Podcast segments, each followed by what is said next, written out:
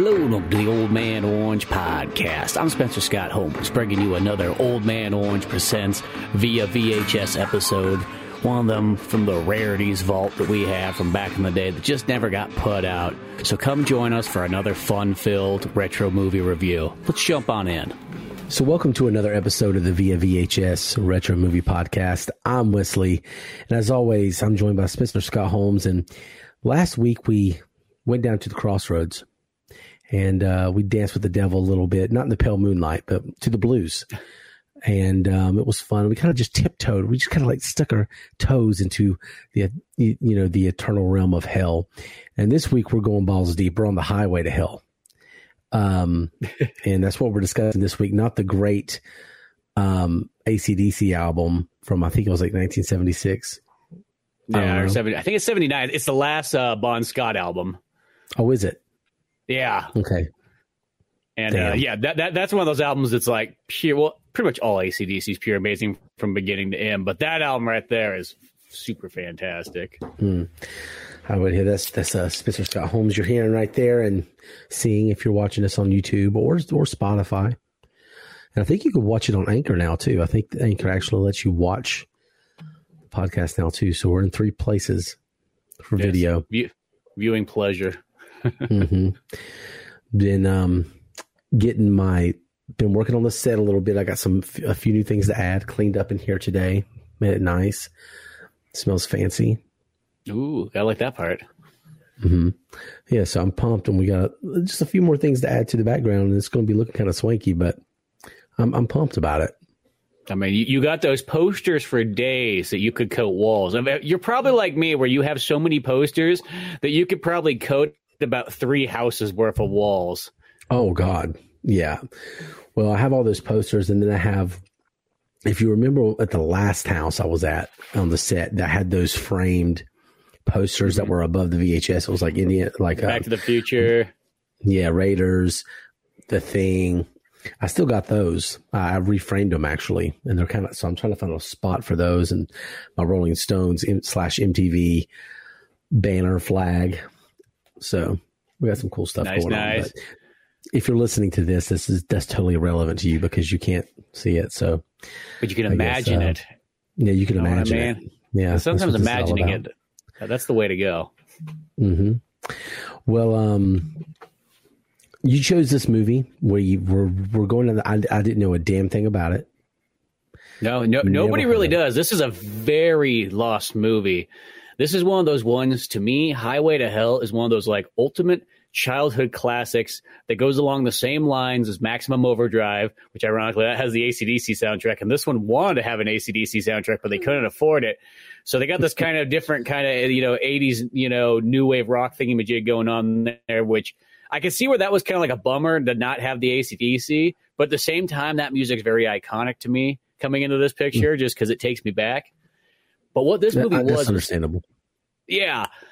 But what this movie really was, just kind of going to it, is like I watched it a bunch as a kid because I had a buddy who found this movie. I don't know if he found it like at the video store or something like that. And then he went on like the quest to try to find a copy of it. And it was not an easy task. You know, back in those days where like when you found a certain game or a certain like movie, and it's like, you know, you couldn't just go online and find it. You couldn't just, you know, you had to kind of search stores and just hopefully hope you ran across it at some point.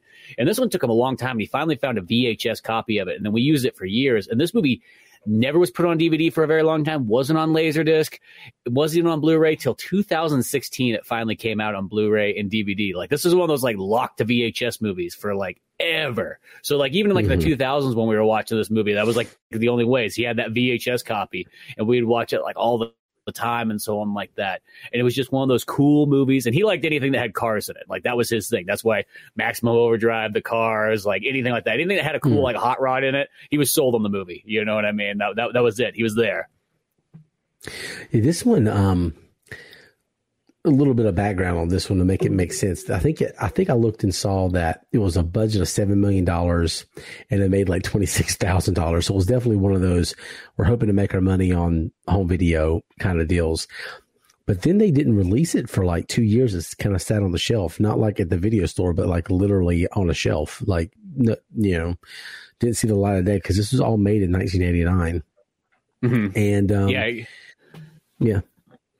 Oh, I was just gonna say, and then it didn't come out till video in like '92, and I think it had an extremely limited like theatrical run of probably just like a couple like real random places, and that's just enough to say Yeah. you had one probably.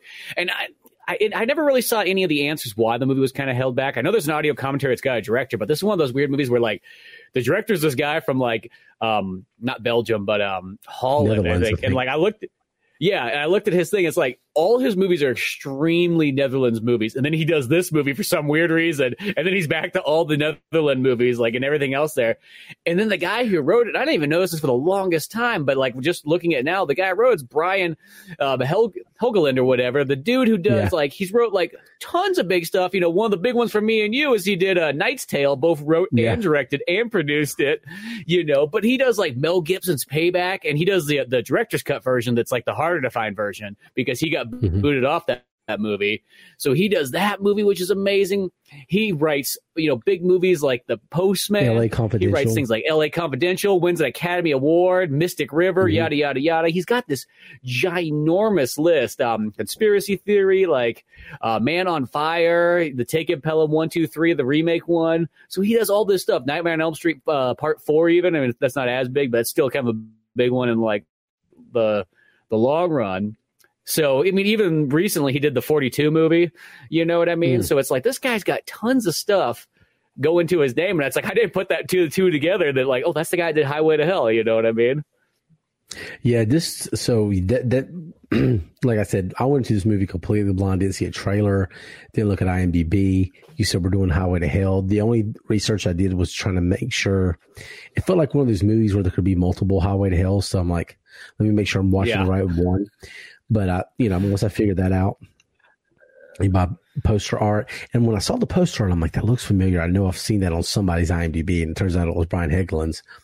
Um, but um, that's what got my hopes so high when you know the at the beginning of the movie it says written by Brian. I was like, oh my god, Knight's Tale, of course, is the first. All those things you mentioned, but of course, Knight's Tale is what I think of first because it's one of my favorite all time movies. So I was like Yeah. pumped, and um, yeah, this movie, um, one the the director, what is his name again, real quick? He's got Eight. one of those really weird. I'll- It's eight D Young or something like that. Which He- at first you look at it, you almost feel like he's some like you know like Asian director from like Laos or something, and that's like, oh no no no, that's Yeah. not it. That's what I was actually thinking. I was, it's, you know, yeah, but no, he's from the Netherlands. Uh, let me pull up Highway to Hell again real quick. Yeah, Ate de Jong, he ate the dong. Um, Yeah, ate the dong. Ate de Jong. Uh, we'll just say his name is. I don't know really how to pronounce it. It could be Ate. I have no idea.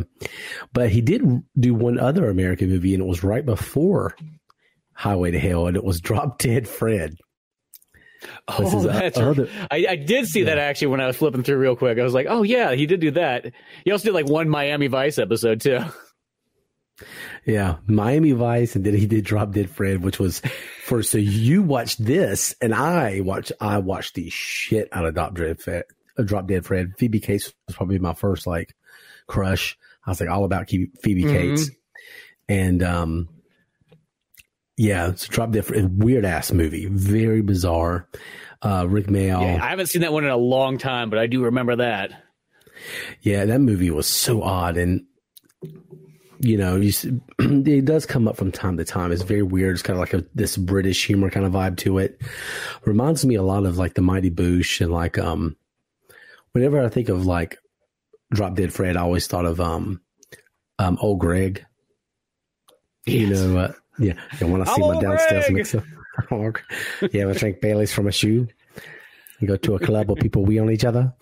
Um, so yeah, that's kind of that's Drop Dead Fred's that kind of humor. And this one, I didn't really know what to expect when I saw, you know, the um who wrote it. Then I went immediately. I did stop it and went, okay, let me see who dir- directed this thing now. And then I saw Drop Dead Fred. I'm like, what am I in for here?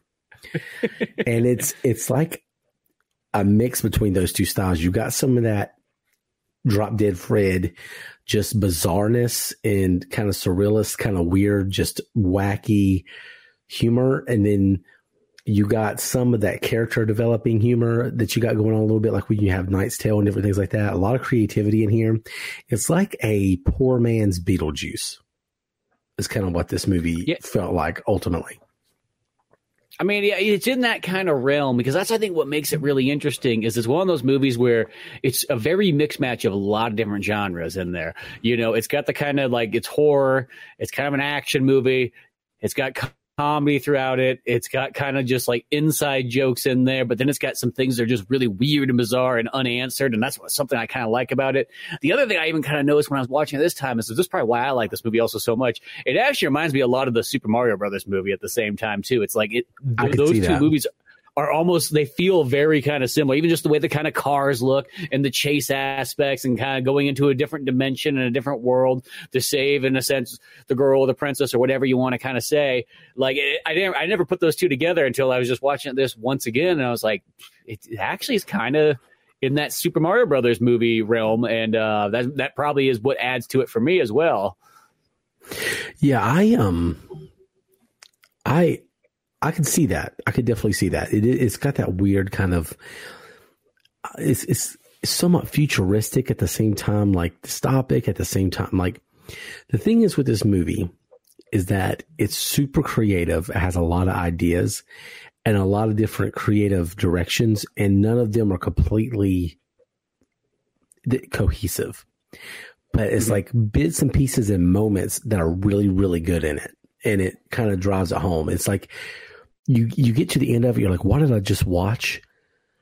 You know, and did I enjoy it? And then I'm like, "Okay, I kind of did." It was it was just very you know bouncing around all over the place and kind of it was hard to really get a feel for it as you're watching it you kind of had to digest it for a minute and you're like oh okay well that was a fun little time but yeah this was like you know you and i are always on the hunt for weird obscure you know bizarre movies and this one has never crossed my path really until you know you mentioned it last week we should do it. So i'm kind of glad i'm glad i watched it. Yeah, well, because it's one of those ones I do always kind of wonder. There's something I've been wanting to do a podcast on forever, and really, other than my one other buddy who I watch it with back in the day, I never like showed this movie to anybody else or watched it with anybody else, and I spe- always kind of wonder, you know, you know, what you watch this as like you know, an uh, eight year old or a ten year old kid or whatever the heck it was, and you can see this thing was just super cool and super amazing and just everything about it was kind of just totally awesome. In a sense, it kind of reminded me of like where it's that thing where it's a rated R movie, but it almost feels like it's really more just like uh, a hard PG 13 really at the end of the day. There's a couple things that make it just enough that it's rated R, but like for the most Mhm. part, I feel like it's one of those movies that does have that feel like you could kind of show it to like a kid, kind of almost the same way that sort of Army of Darkness is too. Like that movie's just borderline on the rated R-ness. It's just almost it's not Evil Dead 1 and 2. It's toned down almost enough that it realistically probably should have been a PG-13, you know, because it's like one of those ones like really it's, it's that kind of action with the humor and all that kind of stuff put into it and a little bit of horror and so on. But it is interesting to kind of know like what what's your you know when you watch it when you're older how does this movie kind of like, you know, come to someone? Yeah, this this one it was just the whole thing was just kind of an odd experience, but it's um so if you never heard of Highway to Hell, um uh 1991 or 1992 or 89, I think most people would have probably saw it 92 if they saw it because this was definitely not one Yeah. like hardly anybody saw it at the theaters. I'm pretty sure it was like the cast and crew that paid to go see it at the theaters like and that was pretty, pretty much it. Um, yeah, you, you you need to have it on VHS. I feel like you you ran across this movie if you're lucky if you had one of those video stores that try to get everything. Yeah, this was like uh this was one of those obscure kind of like our house, you know, theaters that probably had it too. It's just not playing at your local multiplex. It's you know, but um, Highway to Hell. Um, we'll just say uh, 1992 for you know, um, a consensus. But um, stars uh Chad Lowe. Uh, Rob Lowe's little brother. Uh, you got Christy Swanson, who's um, hot in everything. Um, and then a bunch of like semi recognizable people, except for randomly, like the entire Stillers are in here. And I'd like to know the story behind that because I didn't see anything around it. But Ben Stiller, his dad, his mom, and his sister, they're all in it Yeah, in like one scene. And I'm like, it's out of effing nowhere. Like, is that Ben Stiller? And then I'm like, oh, there's this, there's Jerry. Like, what is going on? And then it- yeah. there's nothing in the trivia or anything to explain why they were there or how they got involved with this project. All of them, but it's it's so bizarre. Yeah, because I remember like I, I'm because I noticed that from way back in the day, and I, my only thing I could always think of is just like maybe like the guys who put this movie together was like Ben Stiller's buddies and or you know even like family friends. And that's how they kind of got it. Cause, you know, yeah, they're just all in there. And then Ben Stiller's in it twice, technically, because he also plays Genghis Khan or whatever later down the line in the bar scene. And that's, Attila the yeah, or Attila, that's who he's playing. Yeah, Attila the Hun. And, um, so he's there with his sister and everything like that. And then it's also got even other weird cameos too. Because it's got like Lita Ford, which I kind of forgot about that, but she's like just Yeah. there at the very beginning when he gets to hell, and she pretty much explains how you pretty much get here.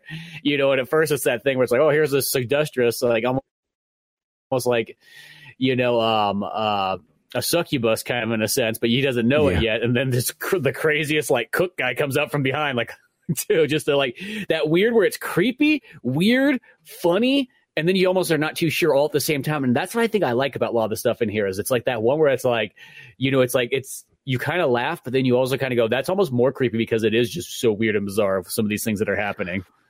Mhm. And then we got to mention that Gilbert Gottfried plays Hitler, which is amazing. Yes. Like he's he is himself. Like the things he says isn't funny, but his not just his voice, but his whole persona and whatever he's doing is funny. So like Yeah. he's just like he's trying to convince everybody he's not really Hitler and he shouldn't be in hell, which is like, whatever that why that gag was a gag, I don't know. But he's like, the Satan's gonna call me Bob, and like all these things, you know, just yelling like the parrot and Aladdin. But um, Yeah, pretty much. but um, yeah. So my thought is, is that um, didn't Jerry or hit like I think Ben Stiller's situation is kind of similar to Pauly Shore's situation where didn't the Stillers run one of the big comedy clubs? Like I know the comedy store is Pauly Shore's mom, but I think they one ran one of the other ones, like maybe like the I don't know. I'm not saying it is the Laugh Factory, but something like that.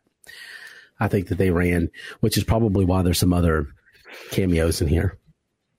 Yeah, I think something like that because I know I want to say Jerry Stiller and uh, what God, what's her name? Um, Anne Maria or whatever. Um, I want to say they had a show in the '60s that turned into some kind of like stand-up thing, and they probably did have some kind of club or something because that's sort of how it is. I know that ben, that's pretty much how Ben Stiller is. He's literally like another Pauly Shore. It sounds weird, but he, he's he's like almost the more successful Pauly Shore. Don't get me wrong, I like both of them, but that's sort of how it is. He, he is kind of like the more successful um, Pauly Shore. So I'm trying to read it real quick if it um if I see anything like that. But I don't. But I think I've heard that somewhere. But I know obviously Ben Stiller was in that world, so maybe that's where how they got Gilbert Gottfried and a few others in this movie. But um, in addition to Beetlejuice, there was also kind of like Rocky Horror Picture Show kind of feel to it, like Mm-hmm. plot wise, it was kind of there was some similarities. Um, so I'll kind of explain a little bit what it's about. So, uh, the synopsis here, and it's not much. An eloping bride is taken into hell, and her fiance must pursue. That's that's the synopsis somebody wrote. Um, Yeah. here's here's another one I'll read real quick. This one's a little bit too long, but it, it'll probably explain it better. I have no idea what I'm getting into here. It's on IMDb, written by somebody from Rio de Janeiro. So, uh, Charlie Sykes and his girlfriend Rachel Clark are traveling to Las Vegas to secretly get married to each other. It's called eloping, but that's fine. Uh, they decide to follow through a secondary road, and while fueling their car in Sam's Last Chance gas station, they are advised by the owner and attendant Sam not to sleep after the second tree in the road is the Joshua tree. Um, and yeah, so basically this is way too much information, but yeah, they're, they're eloping. They at this diner, decide to take a back road and they're like, I think, th- is she 17? Is that what's going on? Like she, it's illegal for them to be together. Yeah, I think it's one of those ones like they can't get married in California, you know, until she's eighteen, but they can go to they can go to Nevada. Right. So And, they're and on it's their way that thing down. where I was gonna say because you mentioned Rocky Horror, it has that feeling of like um that these are like very like fifties kids. I know the movie's in like nineteen eighty nine, but it has that like it's the good old American like Norman Rockwell kids, and they just want to get married and you know live life to the fullest and all that kind of stuff. And it has that thing where these kind of almost just the same thing as Brad and Janet, like in Rocky Horror, where it's like, here's this kind of like perfect couple, but let's take them to like the bizarre, demented, dark world where, you know, everything's wrong and things are all messed up and topsy turvy and see how, like, you know, see if we can break them kind of thing. It has that kind of feel because they go down the side road. I don't even know why they're going down the side road because the guy's like, you know, you can take the interstate. Nah. Well, they said they didn't want to go on the interstate because um, they're afraid of the cops, I guess. For some well, reason. no, she it was it was her, her mom because Oh, so while they're in the diner, the cops checking them out, and Charlie's all paranoid. Charlie's Chad Lowe. And he's all paranoid about this cop looking at him. And he goes, because technically what we're doing is illegal. And then he goes, but we didn't tell anybody else. And she's like, well, I told my mom. and she's like, oh shit. so if, if mom calls the cops, you know, they're in deep, you know, they're fried. So they want, they decided to take the back road because he's paranoid of all these cops following him. So they said, let's just get off this road. And even when they stop, he, he tries to have sex with her in this, his Ford Pinto. And she says no. and you know the moral of the story is she should have said yes because because the satan turns out that he's interested in her because she's a virgin which we find out later in the film Yeah, because so what happens is you go down this one back road and between these Joshua trees, he sucks in certain people in there, you know, never to return again. And then this is where like one of the coolest cops or one of the coolest characters, I think, in like almost any movie, but the Hell Cop kind of comes and he's just a police officer with a big old shaved head, but he's got all these like scars kind of looking like tattoos all around him and everything, and these cool sunglasses and all this kind of almost like futuristic slash also like uh these things like Army of Darkness type gear. Like instead of having handcuffs, he's just got these two like claw hands, you know, or like kind of like gorilla hand things that he uses to latch onto people and whatnot. You know, he's mm-hmm. got a cool blast cool. that's almost like Judge Dredd style that vaporizes people or shoots bullets or does, you know, whatever he wants. yeah he, there's a lot of subtle jokes in this movie like you know they, they're not called attention to just like do you get it do you get it so like that his handcuffs are literally hands they're hand cuffs you know like Mhm. stupid shit like that um little stuff one of the jokes like later in the movie just to kind of give you an idea of the humor they get to not to jump too far ahead but they get to like a headquarters i guess like satan's headquarters and they're in a big, you know, giant Nakatomi style plaza type building. And when they go in there, there's an apple under the glass and there's a bite taken out of it. And it's clearly insinuating that this is Eve's apple. Like, like that. Yep. So it's like a really big deal, but they don't like talk about it. It's just, there's a lot of No. little jokes in there like that that are really funny.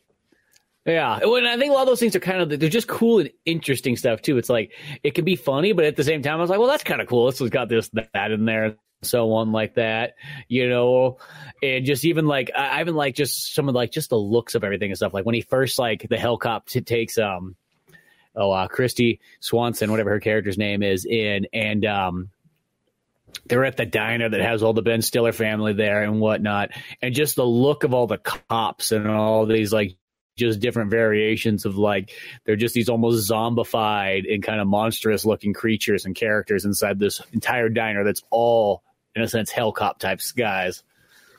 Yeah. It's, Jerry Stiller it's being that- a hell cop as well. Yeah, of course. that was the scene that really reminded me of Beetlejuice because Uh-huh. you know, when it the whole opening scene is kind of weird. Like they get off the road, they stop at this gas station, the attendant's being kind of weird and creepy, but he he knows what could potentially happen with these kids. Yeah. And so he's trying to give them all these warnings and like, hey, just stay here for the night. Don't go down there. And um, you know, don't go down the road. And then he says I, he says something about there's two Joshua trees. Don't sleep till you get past the second one. Yeah. But of course, he falls asleep and they end up, Hellcop abducts Rachel. And that's where he has to pursue her through hell. And he's given a bootlegger car by um, the gas station attendant, which you don't see again later in the movie, which I thought was really disappointing. Yeah, it's kind of weird. You think there should have been a scene, there should have been one more scene towards the end where they go back to him and then they could kind of say, because big things sort of happen between that too, where like, cause, you know, when the, when he go after, uh, the hell cop takes, um, Christy and, you know, um, Rob, not Rob Lowe, fucking, uh, Chad Lowe. Chadlow has to go Bo when he has to go back to him and ask him all the questions so on. He goes, "Well, this is what happened to the helicopter. These are the people throughout the years and so on. And you know, 1940s or whatever, when I was coming over here, he took my girlfriend and I never got her back. You know, and all this kind of stuff. And it's almost like I've been preparing for this. I've been building up. Here's my awesome car. Go in it. It's got a secret power, by the way. Shit, I forgot to tell him that he's already gone. yeah, it's like, uh, but she kind of like, I kind of knew what it was going to be. Like I knew, Yeah. I was like, okay, this thing's got some nitrous in it, and Yeah, um, turbocharged. yeah, it's really really cool. I mean, it's a really badass car. It looked like an old bootlegger. I, I'm not really good enough with cars under like this, you know, 1960s, so I can't tell you exactly what it was. Mhm. Um, and I didn't see it in the trivia, but the, the first car was a Ford Pinto, but this one I don't even know. they could tell me it was anything. But um, it, it was definitely bootlegger era. But um, and it was Yeah. all white, which was nice. But um, yeah. So he's got to um go. Rachel gets abducted. He goes back to the gas station attendant. He goes, "Oh yeah, the hell cop got you. Yeah, well that sucks." and uh, gives him a gun, gives him his badass car, tells him how to get back into hell, and he does it. And the first place you go is that, like the first really hellish place you go is that diner. And it Yeah, other, really, other than Lita Ford showing up just like at the, you know, Oh, was that the first before? gateway. Yeah, she's there before. He's like the very first thing he runs into is like that Lita Ford scene. Oh, I thought that was after the diner. Um, but uh, yeah. So, but that diner is that's where you really get the Beetlejuice vibes, and that's where all the Stillers are. Ben's outside cooking meat on the sidewalk for some reason. yeah, Um, smashing eggs on his forehead. Yeah, it's just like, that hot out. You don't need a grill. Yeah, he's like really trying to sell it to you. Like his, you could tell his comedy chops aren't really fine tuned yet. I mean, he's still probably on MTV at this point, right? This is when he was doing all the MTV shit, and um, I think so. It's like it's like, and I think it's just right before that Ben Stiller show in like '91. I Mm. think 91, 92 is when that is. Which that show has like one of the uh, uh, the intro to that show just in itself is like the most '90s feeling thing ever. You know, and it's I can't really seem to find it too much anymore. I remember I used to just see once in a blue moon you'd see reruns on TV, but like I just don't see it anymore on stuff. Yeah, it was weird when he popped up because this movie, I knew it made hardly any money, and I was expecting like any person you saw in this to be like Chad Lowe level, like or below, like or Christy Swanson level or below. Well, she was in a lot of stuff, but um, Yeah, I mean she's You know. right after this she's in, she's you know the very first Buffy the Vampire Slayer. Buffy the Vampire Slayer, and she was in that. What's that? Charlie Sheen movie. Which when I was watching this, I'm like, man, this would have been a good role for Charlie Sheen as Charlie in this movie. Is is that the chase? Yeah, the chase. Uh, she's in that. Yeah, that's a good movie. That it's got Anthony Kiedis and Flea in there, and uh, Henry Rollins as well too. There's there's all kinds of people in that film. Yeah, she she's in a, on a lot of really good things. There's one big one I'm not thinking. Oh, Ferris Bueller. She's got a small part in that, but um, playing the flowers in the attic thing. Ugh, goodness, flowers in the attic. Anyway, um, yeah. So basic, basically, this hell is very surreal. It's not like you know, oh, you're in a burning pit of flames and whatever, but Satan later explains that because you do meet Satan later on in the movie, but um, there's different kind of realms to hell. But this one's kind of more of a bizarre. You're in the desert, but there's random diners and hangouts and stuff. Like Jimmy Hoffa's place, which was pretty funny. Yeah. Well, well, it's almost like it's like hell if, if hell kind of took place like on Route 66 and just like the middle of like New Mexico kind of feeling. like Perfect, that's yeah. sort of like what this because like a lot of the stuff in this one is that kind of 1950s road movie and that kind of vibe mixed in with like this hellish and you know kind of like creature effects and all kinds of stuff like that. It, it's an interesting kind of combo there, you know. Mhm. Yeah, this movie has a lot of stuff going on too. Like there's this whole other gang uh, with this character named Royce, and Mhm. that was probably my biggest problem with this movie is because you could have left that gang out for pretty much, and it, it wouldn't have affected the movie at all. Like you could have just completely written them out. Um, but that is Yeah. where Clara is is though. Yeah, who's the gas station attendant's like, you know, old girlfriend from way back in the day. And she would, you know, well, she's kind of the pivotal thing. You need her because she explains a handful of the stuff as it goes down. I feel like that gang is almost supposed to be there just to be annoying and kind of in the way. Like it's just like the chaos of when you go to hell. This is part of it. It's like they don't really serve a purpose necessarily, but they're just getting in your way on your trying to get the progress of you know getting out of here. Yeah, the Satan kind of alludes Royce. It, Satan later says he's a huge disappointment, and Satan has this other kid, which we'll talk about in a minute, named Adam, and it's not that Adam. Mm-hmm. But he said he says he's raising him up to be something. He's going to send him to Earth later, which is really ominous. So it's basically saying like, well, I raised Hitler here for a while, then I raised, you know, all these horrible people, and this is my next one. Um, yeah. Which, if they ever revisit, if this movie would ever became big and they made a sequel, I'm sure they would have built it around that. Him being maybe the Antichrist or something. But, um, yeah. yeah. a lot of weird little. Go ahead. Oh, I was just gonna say that that little kid almost has like that total like Anakin Skywalker kind of vibe, where he's just the nicest, friendliest kid on the planet, you know. And then it's just like you know that he's just gonna turn at some point and become the guy terrorizing everybody else. yeah, yeah. It's um, they're gonna, you know, he. It says at the end of the movie he goes and lives with his aunt and uncle in Cleveland because they break him out of hell. Spoiler alert. Mm-hmm. And um, I bet they're going to start seeing like skinned cats and stuff on their porch and stuff at a certain point in time. And the kids, you know, the main character is Charlie. So the kids in the backseat like, go faster, Charlie. he doesn't have a British accent, but I'm just picturing Charlie from the YouTube stuff. It's, oh, you bit me, Charlie. So, um, but yeah, the kid's kind of fucking annoying. well, I like, feel like really, he's supposed really to be. I think that the way he's almost put in the movie is just like you have this like ridiculously friendly child who's you know like the nicest kid known to mankind, and he he's living with Satan in a sense. Yeah. you know, I, I, think that's kind of what it's going for, you know, and it, it is a little bit goofy because, uh, you know, he's kind of there for probably a little bit longer than he needs to sort of be. It could have been like, hey, you know, whatever, I'll save you. I'll see you in a bit, though. Yeah. Man time. Let me, let me get some stuff taken care of. Hold on to the dog for me for a second there's a lot of back and forth in this movie. It's just not like it could have been. This could have been a really, really good movie, and it's a good movie, but it could have been a lot better. But um, yeah, that whole kid situation goes back and forth, Royce's gang, and then you're bouncing the hell cop back and forth throughout the movie. It's just kind of like this happens, this happens, this happens. Oh, this is happening again, and it's just this kind of like off and on journey that you're going on. But mm-hmm. one of the other main characters that you meet is um what, what's his name? Bezel, Belzus, um, Bezel, which yeah. I knew right away. I'm like, oh, Beelzebub. He's like, this guy's going to be Satan. And I think even on the side of his truck, it said something like, um, it's a satanic uh, mechanic.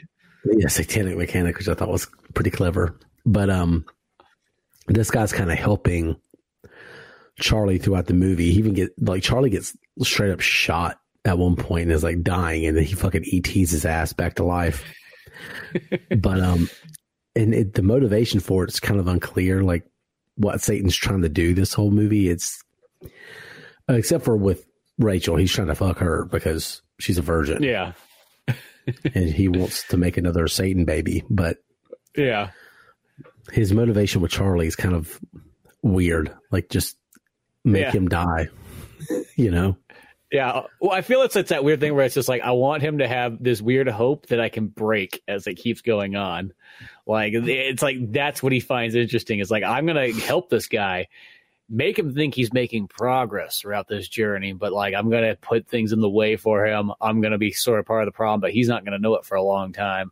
And that's almost just his weird little thing that he's into. It's just when you got that kind of time in hell, you can do that sort of stuff.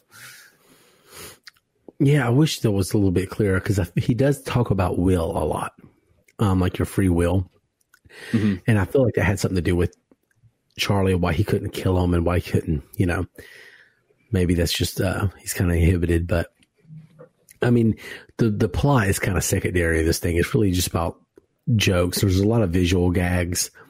subtle gags in here, and it is really really funny. But it's it is kind of it's just like a it's a kind of a a little bit of a Beetlejuice. This is really what it is, just a kind of but on the road. But it has mm-hmm. that. Mm-hmm.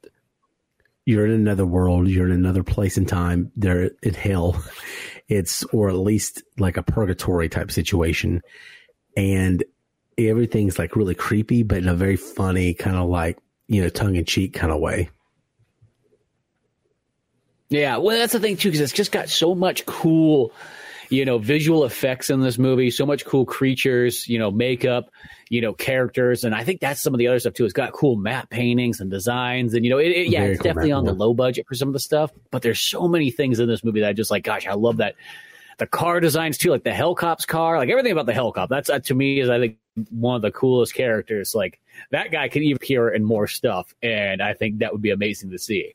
You know just even though he's just watching a movie where the Hellcop sort of you know was the guy who was like the star, and you sort of just watch through his kind of like eyes things and everything like that. You followed that character around would be interesting. Yeah, I wouldn't mind. I, I would have. I wouldn't mind seeing this remade. Honestly, this is a perfect candidate. Like when we talk about movies being remade, this is like the perfect kind of movie because it had a really cool concept it was kind of disappointing box office. Doesn't it's a cult following, but not a massive cult following. So you have something, and people are going to think it's new and original and completely unique for, mo- for most people. But it, yeah. you know, this is this is the kind of films that I think need to be remade, and I would like to see a big budget go in it and some decent actors, like a Tom Holland or something playing Charlie's role or something like that. You know, Tom Holland, Daisy Ridley, something like that. I don't know. Yeah, even though you, you almost need characters that are younger because Tom Holland's almost like he's like pushing thirty almost. Well, yeah, you I, need, I, I know he looks kind of like a boy. Yeah, no, but yeah. this is one of those movies where you need like a director, like a like literally like a the best way I can say is like something like a Robert Rodriguez who could take this movie, mm-hmm. understand it, and still give it its grindhouse kind of elements to it, and it's you know over the top you know, make it even more, you know, kind of rated R and violent and so yeah. on. And it could be, you know, I, I love the movie just as is, but I know that's probably more a little bit more nostalgic. It just t- always takes me back when I watch it, and I can just kind of remember there's something just special about it and everything there. But it has such an amazing concept. I mean, it's a simple concept, like go to hell, rescue your girlfriend, but like the cool characters, the way treating it like a kind of like a, a racing movie, because that's almost the thing too. Is if you even eh, you know put even more car stuff in it. Like this is one of those movies that which would be hard to do nowadays because it feels like car movies are kind of almost few and far between because you can't really do the same kind of stunts that you once could. But you know, giving it like a hardcore, like you know, just really focus on the cars even more in it. You know, because I mean, it, it has mm-hmm. that sort of Mad Max thing, even though it's doing its own thing for sure. But there's something to be said about having you know, even more cars put into it and so on. I do like how like when they do show like the whole cars, everybody going to the River Styx, they're all driving Volkswagens. like that's the car. Are you go to hell in? so funny, funny story. I have like uh, my my grandparents loved Volkswagen Beetles, mm-hmm. and on their property, um, we did, my grandparents have both passed now, but um, my my uncle still lives out there. And um, Uncle Jody, there's your Uncle Jody mm-hmm. reference. Mm-hmm. And they still have all those Volkswagen Beetles. Um, and they're just in the same shape that they were in when they stopped driving because they're always going to fix them up. And like, I've been given two of them and I'm like, I'd have to do so much work to, to get them on the road. Yeah. But, um, like there's even one my mom flipped at one point in time. Well, no, she didn't actually. Jody, my uncle Jody flipped. They were on the way to school, and Jody was driving uh-huh. and flipped it. He was turning something on the radio. I always want to imagine it was the Eagles because I think of Big Lebowski's like, I hate the Eagles, and he was trying to turn it. The fucking Eagles. yeah, hate the fucking Eagles. Probably wasn't, but he was. Yeah, he was turning the radio, went off the road instead of like riding back onto the road. He jerked the vehicle, and if you if you see a Volkswagen Beetle, they're like made to flip. Like that's yeah. that's what they look like they're going to do. Um, and he he tumbled it several times, and th- it almost killed my mom. But what saved her life was the door. it leaned back on the door and used it as a kickstand. And the door was all really, crum- jeez. yeah, yeah. The door was all crumpled in, and my mom woke up, and the car was above her, and it, it was just leaning enough on the on the door to not crush her. And Jeez. it's still it's still there. It's still like that. The door is still crumpled in, Mhm. and that's like that's been forty. That's been like forty some odd years now. It's still just there, same way. Isn't that weird? all, all these all these Volkswagen Beetles just sitting there hanging out, waiting for somebody. Waiting for someone. I have a. I need to have a lot of time, money, and a lot of motivation to even think about those Volkswagen Beetles. But when I saw those Volkswagen Beetles going down the road, I'm like, that is hell. That's hell. like being stuck That- in traffic is. all Beetles. So Beatles, yeah. There's, I feel like that's even like that's got to be like kind of like a Holland joke right there too. Even like that seems like one of those ones. The you're right next to Germany, all those Beetles and so on like that. You're one hundred percent more right. la- there, there's more layers to that scene than uh, we would even think in like America. I think you're 100 percent right. Yeah, Those- but they're just they're they're so unique looking, but they were pieces of shit. Like the other one, and the other one, my grandparents had literally caught on fire while they were driving it. yeah, Like it just caught on fire. My papa was like, "Yeah, I'm gonna fix that one too," but she could have. yeah. But Yeah. didn't. No, yeah, you you, Oh, you got to be super into it to be uh, putting that all back together and so on. fucking engine in the back and trunk in the front. So weird. um, but yeah, anyway, but yeah, so they're trapped in hell with Volkswagen Beetles in like LA traffic and they're like all trying to wreck each other, of course. Um, but yeah, there's a lot of little subtle jokes like that and little things that happen like so quick that I wish, you know, it could have been elaborated on more. Like honestly, if this movie had been written really well and like really tight, they could have used an extra half an hour and expanded on some of the scenes. Because certain things go by so fast that you don't really like. There's a scene where he's got to cross the river, Yeah, and he talks to this guy like he's he's like um um are you you're you know you're not dead you can't come go on this river he's like well yeah i kind of want to go anyways like, okay i'll let you so and then he does it and he goes through his tunnel and cave and all this stuff lets him off and i'm like well that whole scene was pointless but if you would elaborated on that made a whole gag out of it yeah. then it could have been Well, really, and I really think- you know, I think that's just some of the low budget nature of it. I think you, you could tell, like, it'd be interesting. This is one of those ones that'd be interesting to read what the original script probably was. Hmm. Because I feel this is Oh, one of those movies where it's it's definitely one of those ones where it's like, hey, cool script, but let's be honest, like th- this is what we got to kind of you know cut down and do and so on, like many scripts, you know. But uh, I bet you is one of those ones where it probably was a little bit more elaborate, and then you had to kind of be realistic after a while and say, "Hey, this is what we can and can't do," and kind of go with it. And it still gets a lot of stuff across for like you know a B movie. There still is some pretty impressive stuff going on in this film. You know, it's one of those ones where there is still some neat sets and still some elaborate designs and so on that they have. It does go by kind of a you know kind of quick. Like it's like like many of these movies like you got such a cool world, you do need like it would be nice to have about an extra twenty minutes to really expand on it. Yeah, and it's it, they're very limited. You can tell, like you're saying, it's like you know, Brian Helgeland's a great writer. Probably probably had a lot of really funny, clever ideas, or maybe more time with characters and to build motivations and stuff. And it's just like we ain't got time for that, bruh. Fit in as many visual gags as you can, which they did. They shoved a lot of little quick side gags on there Yeah, to, to kind of And- make up for it. But go ahead. I was gonna say it's that, and I, and I, I just do like I like just some of the chaos and kind of weird scenes that are in there that are sort of unexplained. Sometimes I think sometimes like having an unexplained scene and just have it keep passing on is kind of cool. Like something there it leaves you to sort of think like, well, what, was that just all about? And then it, the, the movie just keeps playing on. It doesn't stop to go like, let's go back to that real quick. No, no, just Mhm. just have it go. Have our character keep you know pushing forward, and don't worry about that. Yeah, I think because they are trying to make it very surreal, and there's a little bit more of a cerebral element to this movie than I think more people give it credit for. But there's a lot of like, you know, hell is weird. It's bizarre. It's it's a mm-hmm. mind fuck. I think the one thing that they could have done in this movie to make it even more suspenseful throughout is at the beginning of the movie, he's given that teddy bear clock. And in hell itself, you know, they, they mention while they're down there that time moves differently and things are very odd. And you could tell he's down there for longer than the allotted time. But on Earth, before he goes there, he is told, I think I have to wrap it up. Okay, well, that's okay. We're, we're getting close to the end, anyways. So mm-hmm. I think that's kind of good. What was I talking about? You know, I don't really remember, but I, I, in the time you were gone, I found that there's some other kind of interesting things. The dude that was uh, at the River Styx telling um telling uh, Peter or whatever, you know, Rob Lowe's brother, that he can't go down there. That's the Predator. Mm-hmm. What?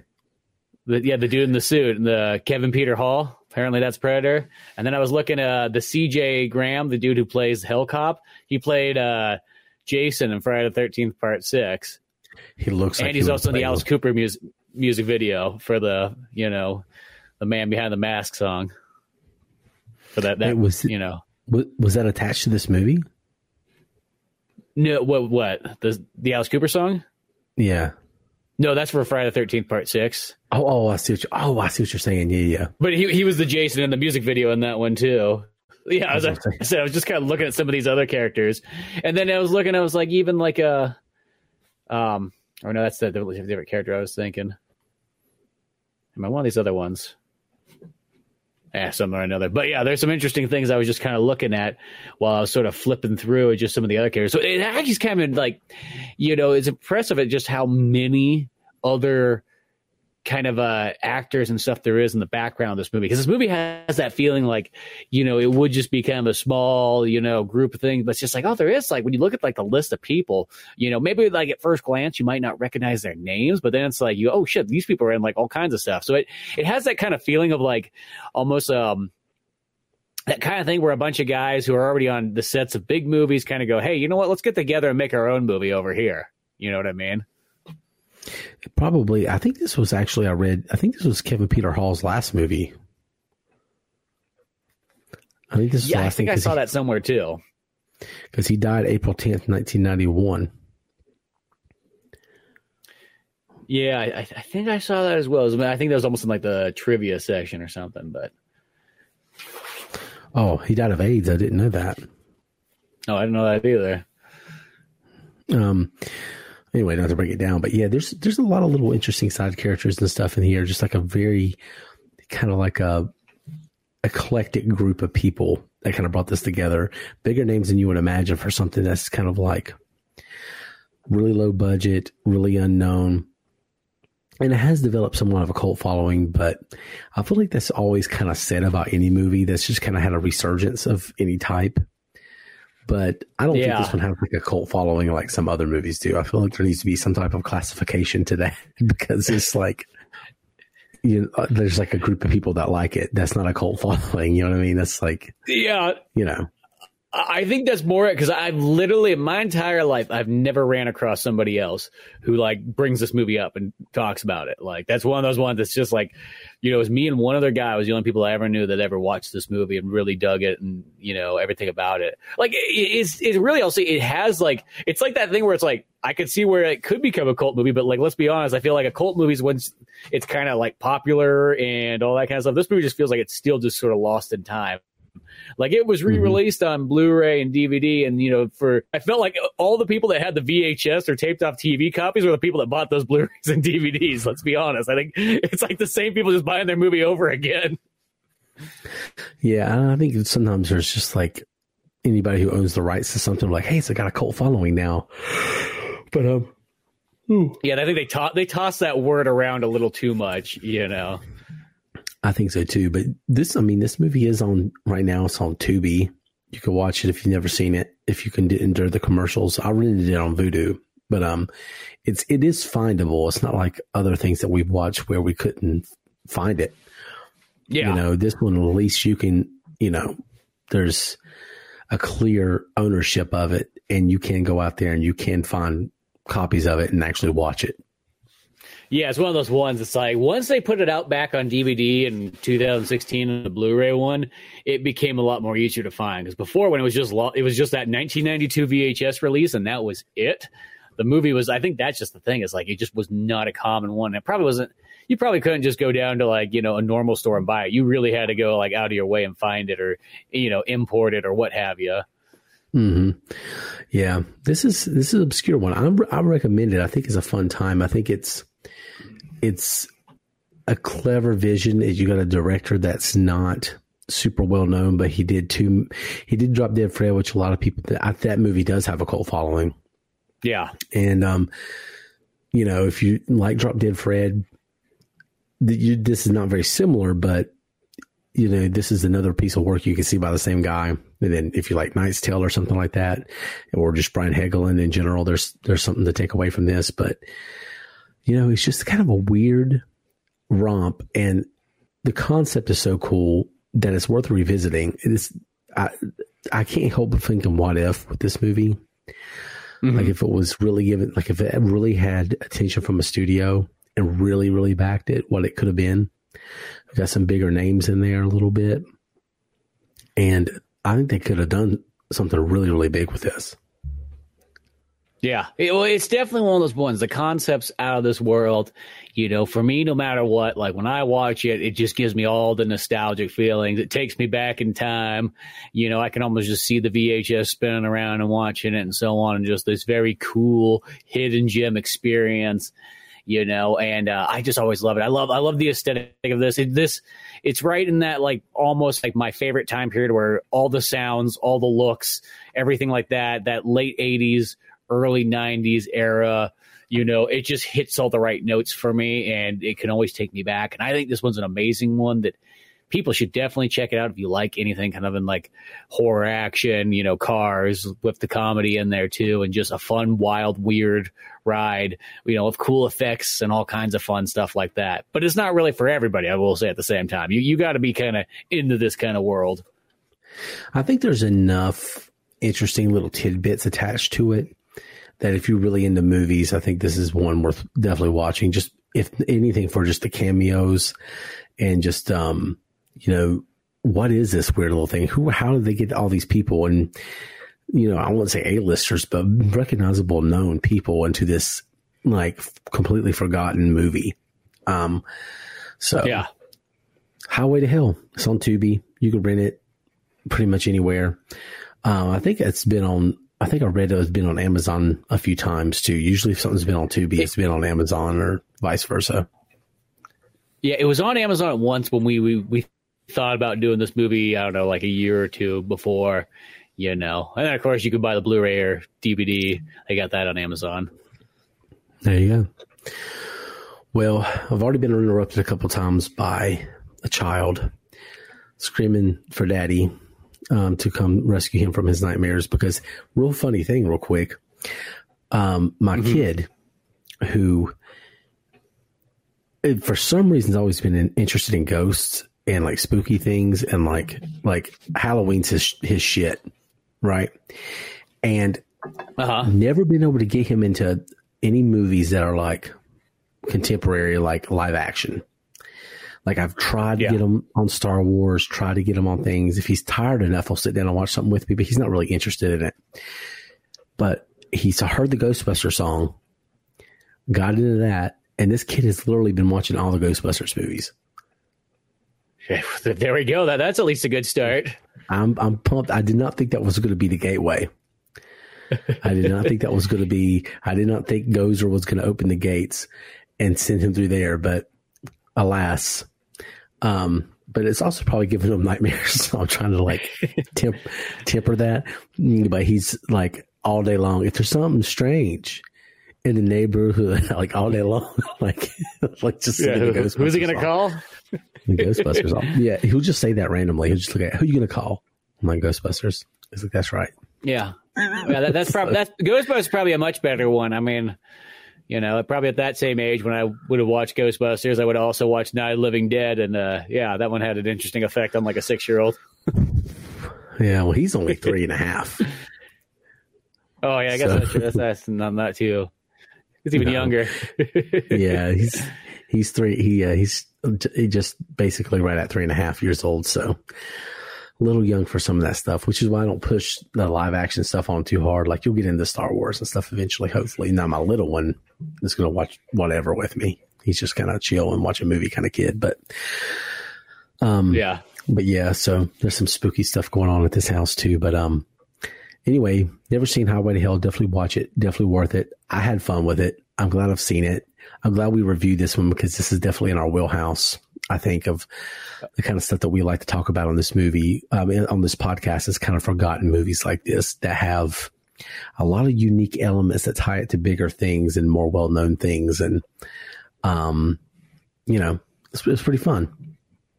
Yeah. Well, you know, it's one, that actually, there's one more point I want to make on it. You know, what's another thing that's a really cool effect in this movie is the Cerberus dog they got in the stop motion animation. Yes that thing, I, I, I kind of forgot about that too. And right when it popped up, I'm like, oh yeah, they got this really awesome stop motion animation Cerberus dog they run across right before he goes to River Styx because it sort of combines like it's like everything of hell, you know, whether it has Greek mythology and whether it has you know even Norse and you know just Christian hell and all that different stuff. It's kind of cool. It's like, well, I'm like, yeah, Cerberus is in there, and it's just an awesome stop motion animation, like totally at like the tail end where very few movies are ever doing stop motion animation by this point. You know, I mean, you got Army of Darkness, mm-hmm. of course, coming up right here at the right around the corner, but yeah, you got um. It's amazing to me that Jurassic Park was going to be that technology. it was going to be stop motion. I, I love that. That footage that they have is so cool. Like in the special features of Jurassic Park.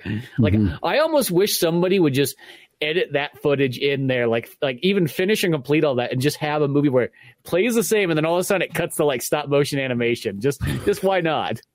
Because it looks so cool. Yeah, want to feel old? That movie's thirty this year. I know. Gosh, that that's it's one of those ones. And boy, I saw that in the theaters. You know, right when it came on out. Me too. Me too. Golly. Well, um, Anyway, thanks for listening. Go check out Highway to Hell. And I promise next week we'll not have any directional hell based um, movies. We're not taking a, a road, a boulevard, a interstate, or anything to hell next week. We're not going to be at the crossroads or the corner of hell or anywhere. we're, we're not going to hell next week. I promise. Um, so anyway, um, anything, any last things you want to mention before we get out of here? Um, as I said, I probably mentioned this on one of the last ones, but that Pizza Boyz issue is literally done. So I'm going to be sending that thing off to get printed, like all this, in like the next uh, couple days, and get that all going, get the digital version up, and all that good stuff. But uh, Pizza Boyz issue 13, Kung Fu Adventures coming at you, hardcore, pretty darn soon. Mm, Kung Fu Adventures. We should do something similar to that to celebrate the release of. Uh, the upcoming Pizza Boyz. But anyway, thanks for listening. Y'all have a good one. Catch us on the highway to hell, and via VHS is out.